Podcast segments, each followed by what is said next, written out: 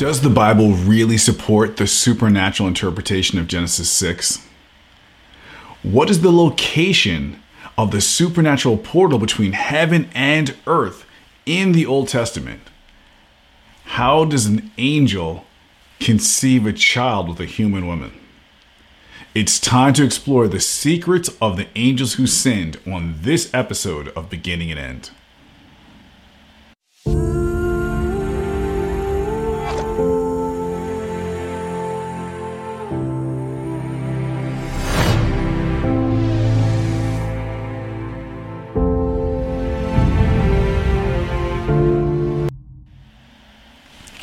Welcome to Beginning and End with Ryan Pitterson. I am your host, Ryan Pitterson, author of Judgment of the Nephilim, a comprehensive biblical study of the fallen angels and the account of Genesis 6 when they took human women as wives, giving birth to human, half human, half angelic hybrids known as the Nephilim. So, also, I am the author and founder of beginningandend.com, which is a Christian news site that covers end time Bible prophecy, covers the Nephilim, has Bible studies, examines pop culture, and really is just devoted to exploring the deeper and supernatural aspects of the Bible, as is this show. So, thank you for tuning in. Of course, Beginning and End with Ryan Pitterson is a part of the dailyrenegade.com network started by our intrepid, fearless leader, Josh Peck, Skywatch TV host. And really, Daily Renegade is a platform for you. It is a platform for Christians to speak on all of these topics, whether it's things affecting the church, whether it's end time Bible prophecy, whether it's the supernatural or the paranormal, and to speak freely with no threat of censorship, no threat of shadow banning, or any of those things. This is a platform started by Christians to share God's word, not just with the church, but with unbelievers, with those in the new age, those involved in the occult. You are welcome here to hear what the Bible has to say about the supernatural. And so uh, you can learn more by subscribing to dailyrenegade.com. And I strongly encourage you to, because not only will you get access to a great platform, you will also be supporting a great cause, which is giving free speech to Christians who want to really teach and promote sound doctrine and explore these issues. So, without further ado, let's get to our topic today the secrets of the angels who sinned, secrets of the fallen angels. And we're going to look at some of the big questions that surround Genesis chapter 6 and get the answers right from Scripture. So, without further ado, let's look at some of the questions we are going to examine today. So, first off, we're going to look at does the Bible, and we'll, we'll cover this one briefly, does the Bible support the supernatural interpretation of Genesis 6? Always have to establish that foundation. And where was this landing spot? Where did the apostate angels of Genesis 6 make their landing? The location of a supernatural portal between heaven and earth. It may not be where you think it is. And then we're going to look at how can an angel have a child with a human woman, right? The $64 million question. That's the biggie. And if time permits, we're also going to look at a number that's assigned to the angelic realm in scripture. You know, God is a God of numbers. Numbers hold great significance in the Bible. And there is a number that is associated and assigned to the angelic realm. And so, if we have time, we will get to that. This is going to be a two part episode. We will also, in the next episode, explore how did the Nephilim return after the flood? And are demons truly the spirit of the dead Nephilim giants? So, let's get to our first question Does the Bible truly support the supernatural, or what I call the literal interpretation of Genesis chapter 6? And so when we look at this topic, we always have to start with Genesis chapter 3 and what I call the ultimate prophecy, Genesis chapter 3, verses 14 to 15. Now, of course, this is where Adam and Eve have been caught in sin. They've committed the first sin in human history, and now God is pronouncing the judgments upon them. But in verse 14, we get to the judgment of the serpent. And as we see here highlighted, God tells the serpent I will put enmity between thee, the devil, and the woman, and between thy seed and her seed. It shall bruise thy head, and thou shalt bruise his heel. This is what I call the ultimate prophecy because this is the prophecy of the Messiah. This is when the devil learned that his conqueror would not be the conquest and defeat of the devil would not be from God striking him down with lightning. It would not be a legion of angels attacking him. It was going to be a human child, a son born of a human woman who would one day defeat him. This prophecy would set the course of human history for the next 6,000 years because now the devil could turn his focus to humanity, right?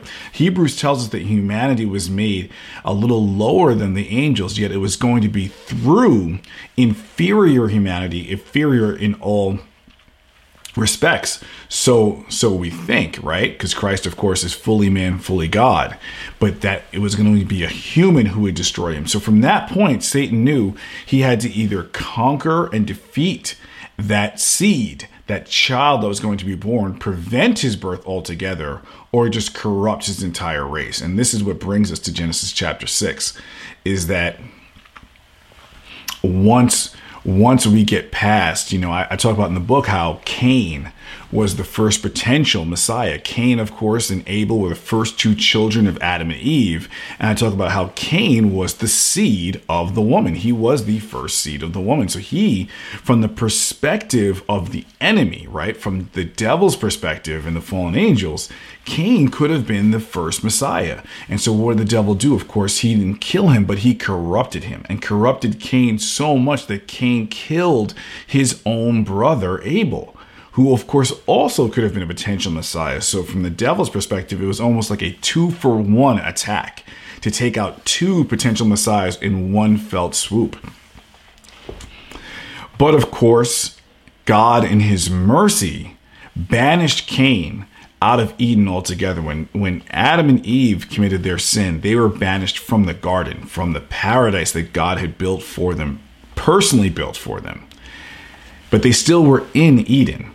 Cain was banished from Eden altogether. So his lineage grew out away from the godly lineage, which continued through Seth, the third son of Adam and Eve. And this, of course, allowed humanity to grow and multiply. God told humanity, be fruitful, multiply, fill the earth. So, what this meant from the perspective of the ultimate prophecy was that now, rather than having one or two sons who could have been the Messiah, now there were multiple potential messiahs because humanity, the human population, was growing.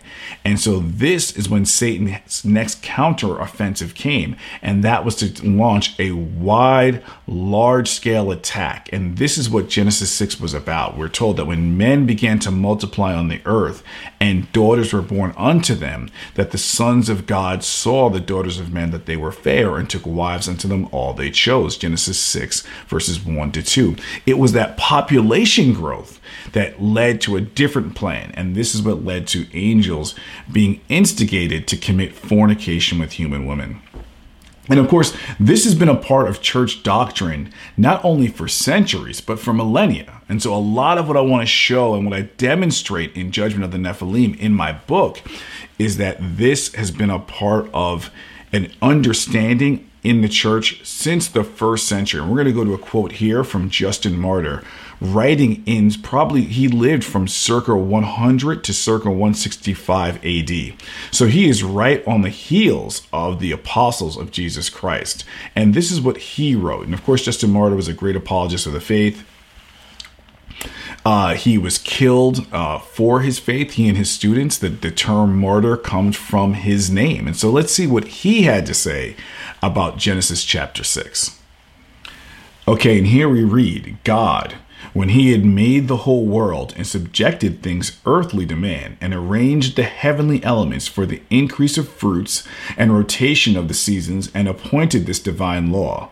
For these things also he evidently made for man committed the care of men and of all things under heaven to angels, whom he appointed over them.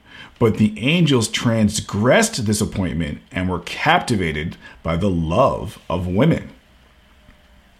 So, right there, Justin Martyr is clearly saying that this all came from fornication between angels and human women.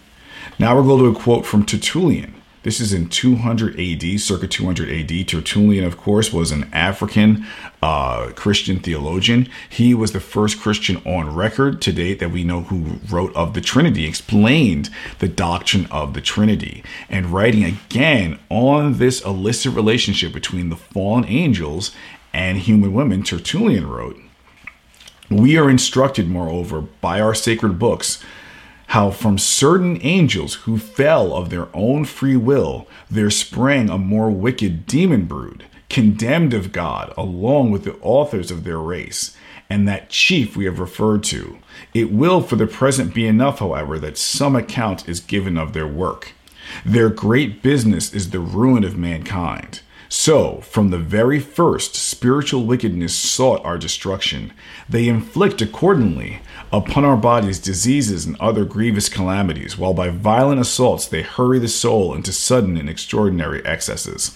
So, here, Tertullian's very clear that he writes that we know that certain angels of their own free will they created a more wicked demon brood so not only does he uh, use the term brood, indicating reproduction. They created, they had offspring, they had a brood. But also, he connects the Nephilim to the demons, as we're going to see later in this episode, uh, that the demons indeed are the spirits of the dead Nephilim. And we can know that from the Bible.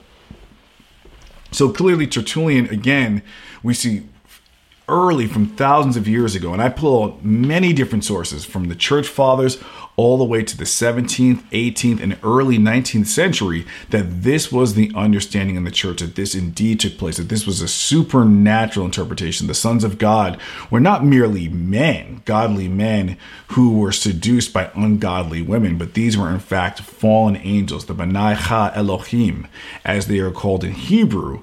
These were angelic beings who had illicit relationships with human women. So, which takes us to question number two.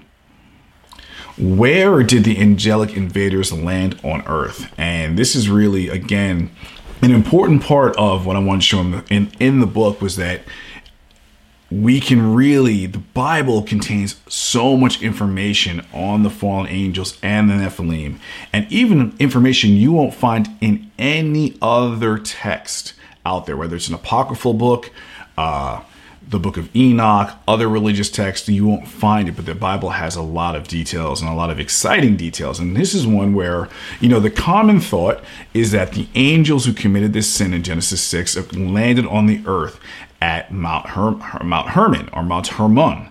And of course, this is established from the book of Enoch. The book of Enoch says it quite clearly and explicitly that these angels landed at Mount Hermon, took an oath to commit this sin, and then went and took human wives. But is that what the Bible says? You know, it does not. And in fact, the Bible points to another location that has much, much more supernatural significance all throughout the Old Testament and even in the New Testament. And I submit that that is the location of the angelic landing before the events of Genesis chapter 6. And that location is the Jordan River. So I want to go to a quote here again from one of the early church theologians, Origen, and this is what he had to say about the Jordan River. Jordan means their going down. The name Jared is etymologically akin to it, if I may say so. It also yields the meaning going down, for Jared was born to Malaliel as it is written in the book of Enoch, if anyone cares to accept that book as sacred, in the days when the sons of God came down to the daughters of men. So we see right here that the Jordan River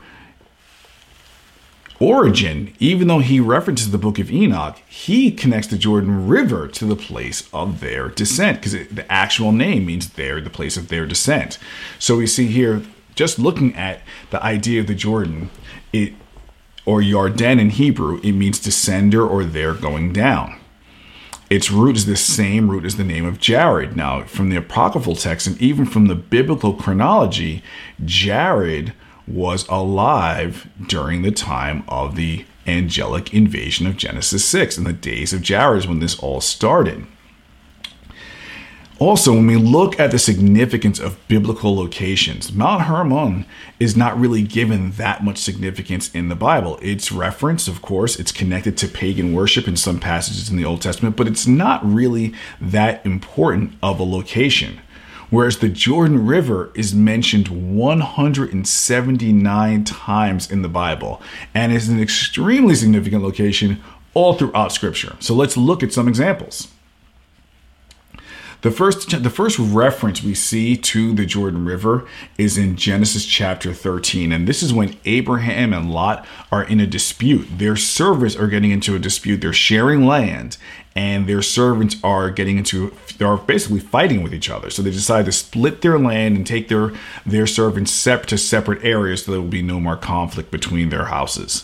And notice what we read here. Of course this is a strife between the herdman of abram's cattle and the herdman of lot's cattle. And Abraham, eh, being a, a gracious, godly man, tells Lot that, hey, you know, here's the whole land before separate yourself. And if you will take the left hand then i will go to the right. If thou depart to the right hand then i will go to the left. And notice when lot's evaluating this land it says he lifted up his eyes and beheld all the plain of jordan that it was well watered everywhere before the lord destroyed sodom and gomorrah even as the garden of the lord. So right here you know, for the Bible student, your radar should just be should just be beeping, going off. All the alerts should be going off when you see a comparison to the Garden of God, to the Garden of Eden. The Bible is trying to point out that there is something supernatural. There's some supernatural illusion or property or element to this location. And where does Lot see this? At the plains of Jordan, the plains on the shores of the Jordan River. So the first time it's mentioned, it's compared to the Garden of Eden. But let's continue. Let's look at some more of the supernatural events that took place either in the Jordan or at its shores. So we see uh, in Genesis chapter 28, when Abraham's grandson Jacob was in Bethel, due west of the Jordan River, this is where he has the famous dream of angels ascending and descending on a ladder. Of course, this is Jacob's ladder and God standing above the top of the ladder. Genesis 28, verse 12. This is, again, took place due west of the Jordan River. And what were the angels doing? Ascending and descending to earth. In the days of Moses, the Jordan River served as the gateway to the promised land, right? The promised land is a type and shadow of heaven. And God took the Israelites when they left Egypt after the Exodus. They marched pretty much around almost the entire perimeter of the country, of the land of Canaan, of Israel, in order to cross into the country at the Jordan River. God specifically wanted them to enter at the Jordan River. The Jordan River is also the western border of the kingdom of the Nephilim kings, Og of Bashan and Sihon. They set up their kingdoms, these mighty kingdoms where they had these megalithic fortresses, right? They said the, the, kingdom of Og, his he had 60 cities and they were walled up to heaven. They were built on the shores on the on of the Jordan River. They were east of the Jordan River. When the, when Joshua was going to enter the promised land, it's interesting. We look in Joshua chapter 3. He's now leading after the 40 year wilderness march. He's leading the Israelites into the promised land. And where does it take place? At the Jordan River. And God performs a miracle at the Jordan River by parting the water. And he does this. Notice why this is being done. Let's go right to the text. And we read in Joshua said unto the children of Israel, Come hither and hear the words of the Lord your God. And Joshua said, Hereby ye shall know that the living God is among you, and that he will without fail drive out from before you the Canaanites, and the Hittites, and the Hivites, and the Perizzites, and the Girgashites, and the Amorites, and the Jebusites Behold, the ark of the covenant of the Lord of all the earth passes before you into Jordan. So God's telling them, we see, look at what's highlighted that the way God was going to establish that he's going to defeat all the Nephilim infested nations in the land of Canaan was by performing this miracle at the Jordan River. He says, This is how you're going to know that I'm with you and how you will know that I will conquer all these kingdoms. And he tells them, Take take you twelve men out of the tribes of Israel, out of every tribe of man. It should come to pass. What does he want them to do? To walk across the Jordan River. God's going to part the water, and their feet are going to walk on dry ground. This is a recreation of what up to this point was the greatest miracle God performed, the parting of the Red Sea, which was the conquest of Egypt and their mighty armies, the most powerful kingdom on earth. God was going to perform this miracle again. And of course, they, the Israelites obeyed, and as they brought the Ark of the Covenant to the Jordan River, the waters parted and they walked on dry ground and crossed over. And it's amazing too that you know this this uh it says they they they passed over on dry ground until all the people are passed clean over jordan think about this they are going through the water supernaturally being led by the ark the ark which represents the word of god leading israel into the promised land i mean what a powerful picture of salvation, that it's God who supernaturally saves us and delivers us into heaven, right? Being led by Joshua, Yeshua, right? His name is Yeshua, the same name as Jesus. So this is just beautiful, amazing uh, typology. And where is it taking place? At the Jordan River. Also of interest was that there was another another ritual that God told the Israelites to perform at this time. He told them to take 12 stones from the floor of the Jordan River and erect a mound on the shores of Gilgal after they crossed the Jordan as a memorial of the great miracle God performed. This is in Joshua chapter 4. And here's a commentary on this miracle. This is from uh, Leveson Harcourt writing in 1838. When they, the Israelites, crossed with dry feet through the river Jordan, it was a very suitable occasion for combining the memory of that miracle with the commemoration of the greater deliverance from the power of the waters granted to their ancestors, the family of Noah. Wherefore he, God, ordered each tribe to set up a stone in the channel which should be visible above the waters, and accordingly those stones remained up to the period when the book of Joshua was written, witnesses of the miracle and the lively emblems of the flood surrounded mount. So again, you know, isn't it interesting that Harcourt connects this ritual to the days of Noah? That's a testament to God's provision, to God's salvation. There were another 12 stones as well that the Israelites were told to put on the bottom and leave on the bottom of the sea. And so it's almost like a picture of those who trust in God, making it to heaven, and those who don't, perishing in the flood waters of judgment, right? Side note, those 12 stones that were placed on the shores at Gilgal, the ones that made it across the Jordan River, that memorial, you know, that was the same location where, you know, uh, 1500 years later, Jesus Christ would point to those stones. You know, this was called at the, uh, the the place of the crossing, and say that God, if need be, would raise up those stones to worship Him, to worship Christ. It was at that same location. But let's continue with the Jordan River and look at other events. So now let's go to the prophet Elijah. So we know Elijah, and this is in First Kings chapter 17. He uh, when he was on the run from King Jezebel and I'm sorry, from King Ahab and Queen Jezebel, he uh, fled to the brook Cherith. The brook Cherith is a brook of the Jordan River. And of course, God instructed him to go there. And what happened? He was fed supernaturally by ravens. And the ravens, these are carnivorous birds, brought him bread and meat in the morning and bread and meat in the evening. And he drank from the waters of the Jordan River at the brook Cherith. He was supernaturally taken care of at the Jordan River. Of course, later on, just a few chapters later, in 2 Kings chapter 2, we see that Elijah is raptured to heaven at the Jordan River.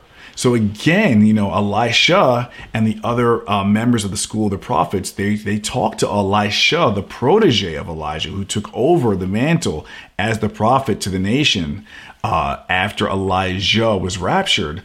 And Elisha knows this is going to happen at the Jordan River, and of course, they go and stand and witness this. And what do we see? It came to pass as they still went on and talked that behold, there appeared a chariot of fire and horses of fire, and parted them both asunder. And Elijah went up by a whirlwind into heaven. So think about that. The heavenly realm opened up for Elijah to enter heaven at the Jordan River.